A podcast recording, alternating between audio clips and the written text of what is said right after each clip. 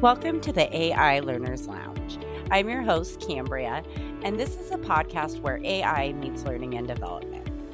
From exploring how AI facilitates individual learning to understanding its integration into broader organizational strategies, we tackle it all. Every episode brings fresh perspectives, innovative ideas, and actionable advice for those looking to weave AI into the fabric of the modern learning experiences.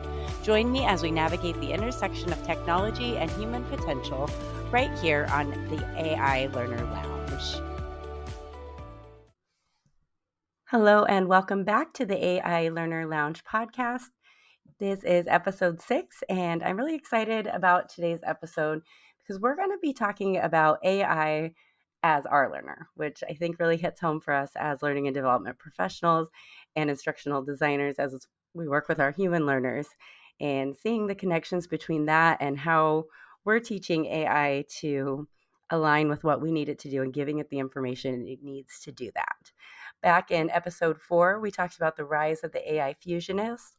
And a big part of that is holistically integrating our own foundational learning and development and performance improvement models and theories with AI so that it can be our collaborator and so that it can help us streamline our workflows and enhance the learning experience to get better learning outcomes. But to do that, we need to start by treating it as our learner. So, where do we start with that, right? we start in the same place we do with our human learners, and that's identifying the need. Now, ChatGPT it has a lot of knowledge and a lot of training information that it's been given, but we need to test that to make sure that what we're looking for it to do has been a part of that and that it's able to apply that for the prompt that we're giving it and the request that we're asking of it. So, for example, if we want it to help us create a training outline for a communication course, it has a lot of information on that online that it's been given to draw on. And all it really needs is our guidance on the what first. So if that's nonverbal communication, if we're talking verbal, maybe it's writing using plain language or having difficult conversations. It just needs to know what that is so that it can pull that information and then the context of that. Whether we're talking about one on one conversations between managers and their employees, if it's daily workplace interactions, if it's specific to customer interactions. Once we give it that in our prompt, it can tailor it a little bit better. But if we're looking at a course on, say, maybe a recent workplace regulation that's happened outside of its training data or something that's specific to our company, it's not going to know that or have that background. And if we ask it, it might seem like it does. It might pretend like it does, and the output might be somewhat aligned. But when we dig deeper, we'll realize that it really doesn't. And that's where that risk of hallucinations come in. So, this is where we can do our testing, and through that, we'll identify what those knowledge gaps are and understanding, and then see exactly what it needs from us to be able to close some of those gaps. So, if we do identify something that it doesn't know or have the understanding of, we can first look at the tool capacity. And with ChatGPT, if it's GPT-4, it has a lot of information, but it doesn't innately have access to the internet unless we use a plugin. So we could do that and give it something like WebPilot to be able to go out and find information on that new regulation so that we don't have to feed it to it. Or we could just look at a different tool entirely, maybe something like Perplexity that has that ability to be able to use the internet without additional plugins. And then the second option is training it through our prompts. So making sure that we feed it that information, we can copy and paste it in there. We could um, use a different plugin to upload it as a PDF. And it sounds like a long process doing this testing, but it's not so long that it's something that we should skip over. Just like when we're working with our learners, we need to understand what the gaps are so that we can help close them. And once we do that and we start working more with ChatGPT and these tools, we're going to get a better idea of its abilities and where its limitations are. So the process is going to get quicker each time and it's going to be more streamlined into our actual workflow as we get comfortable with it.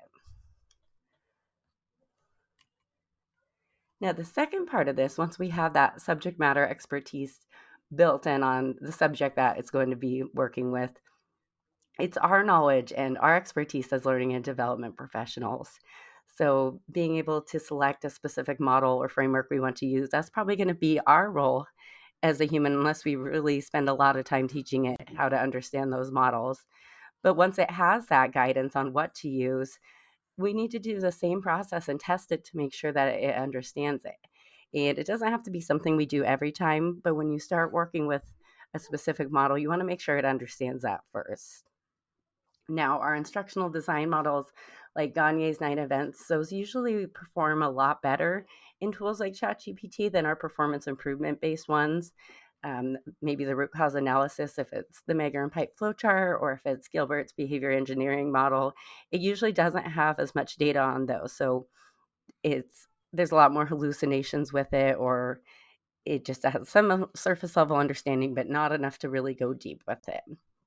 So it's really well known models that it knows more about. And it's those other ones that we need to be able to identify that gap so we can build it in. Now, if you've been on social media or you've read articles about working with ChatGPT, you've probably heard of a prompt library. And I even have one on the AI Innovation Lounge website for different tasks. And these are really great because they give us a systematic way to work with ChatGPT and other large language models to be able to get consistent outputs, which is especially helpful in a team environment. But even greater than prompt libraries, what I really encourage learning and development professionals and teams to look at is a model and theory library. So the prompt libraries are very task specific. It's create me a course outline, and we might throw a model in there that we want to use. So maybe create a course outline using Gagne's nine events but it doesn't get into how to use and apply those models. So if we look at having a model and theory library, this is an idea I got from back in my graduate studies when I went to Boise State's organizational performance and workplace learning program. The very first semester, one of our assignments was to create a model organizer, and it was just an Excel file that listed each of the different performance improvement and instructional design models a short description of what it was, and then examples of how it could be applied. So, in a similar manner, for creating a model and theory library for working with ChatGPT and AI, we could also include a breakdown of what it is that ChatGPT needs to be able to use that model. We can have a criteria for how well it performs so that we're not constantly having to test it every time.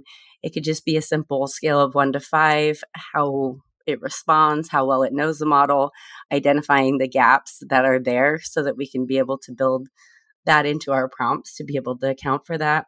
And then examples of our own organizational use cases and how we could be using that model with our work so that anyone on the team could be able to go and access that.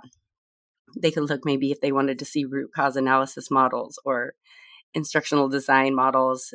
They'd know right away which models work best with ChatGPT, which ones don't necessarily, and then figure out how to account for that and maybe even link to the different prompts that you have in your prompt library so that it's a little bit more streamlined building in that information.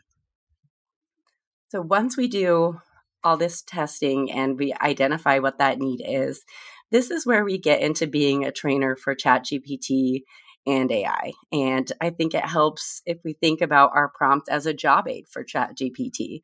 We need to not just tell it the what and what it needs to do, but also convey the how. So we can tell it to create that outline using one of our models, but this is where it really needs our expertise as learning and development professionals and the knowledge of the context that we have for our workplace. And to do that, it requires a lot of reflection on our own thought process and the steps that goes into doing our work. So if we look back at that outline of training, what factors do we consider beyond just the subject and audience? Well, for one, we look at where the training is being held.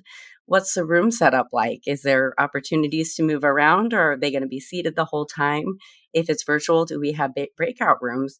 That information is helpful for ChatGPT to know so that it can design the outline and the activities around that. And then looking at the context, how will they be applying it back to the job? How do we expect them to use it?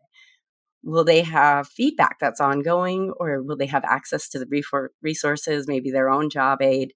If not, we need to make sure that the learning exercises are going to account for that. And ChatGPT needs to know that too, so it can design it and we'll have a lot less work at the end revising that and trying to have a back and forth to get it right. We can give it that information it needs to know right from the get go. And all these things are things we instinctively look for. We know that this is what goes into building our courses and our outlines, our storyboards, our trainings, our workshops, all these things. So this is what we need to give to chat gpt so we can teach it to do that too and give it all that information otherwise what we end up with working with chat gpt and collaborating is a very generic course and if that's what we get then what's really our purpose as instructional designers if AI can do it without our expertise? We need to have something to bring to the table in that collaboration. And it's really sharing our knowledge and expertise with AI so that it can collaborate effectively. Now, that expertise that we have, it also extends to how we apply our different models. So, if we take, for example, Keller's ARCS model, where it looks at attention, relevance, confidence, and satisfaction for increasing motivation to learn, if we just give ChatGPT that model, it, it's going to use it. It knows what that model is, but it's probably going to incorporate each element in a systematic way. So we might have 25% attention, 25 relevance, 25 confidence, and 25 satisfaction. But if we look at the learning situation, depending on what that is, we might need um, one element to be more important than the others. And that's where our understanding of our learners and sharing that information is so important. Thank you for joining me for this episode of the AI Learner Lounge podcast. Today we talked about what it means to have AI as your learner. I hope you'll join me for our next episode.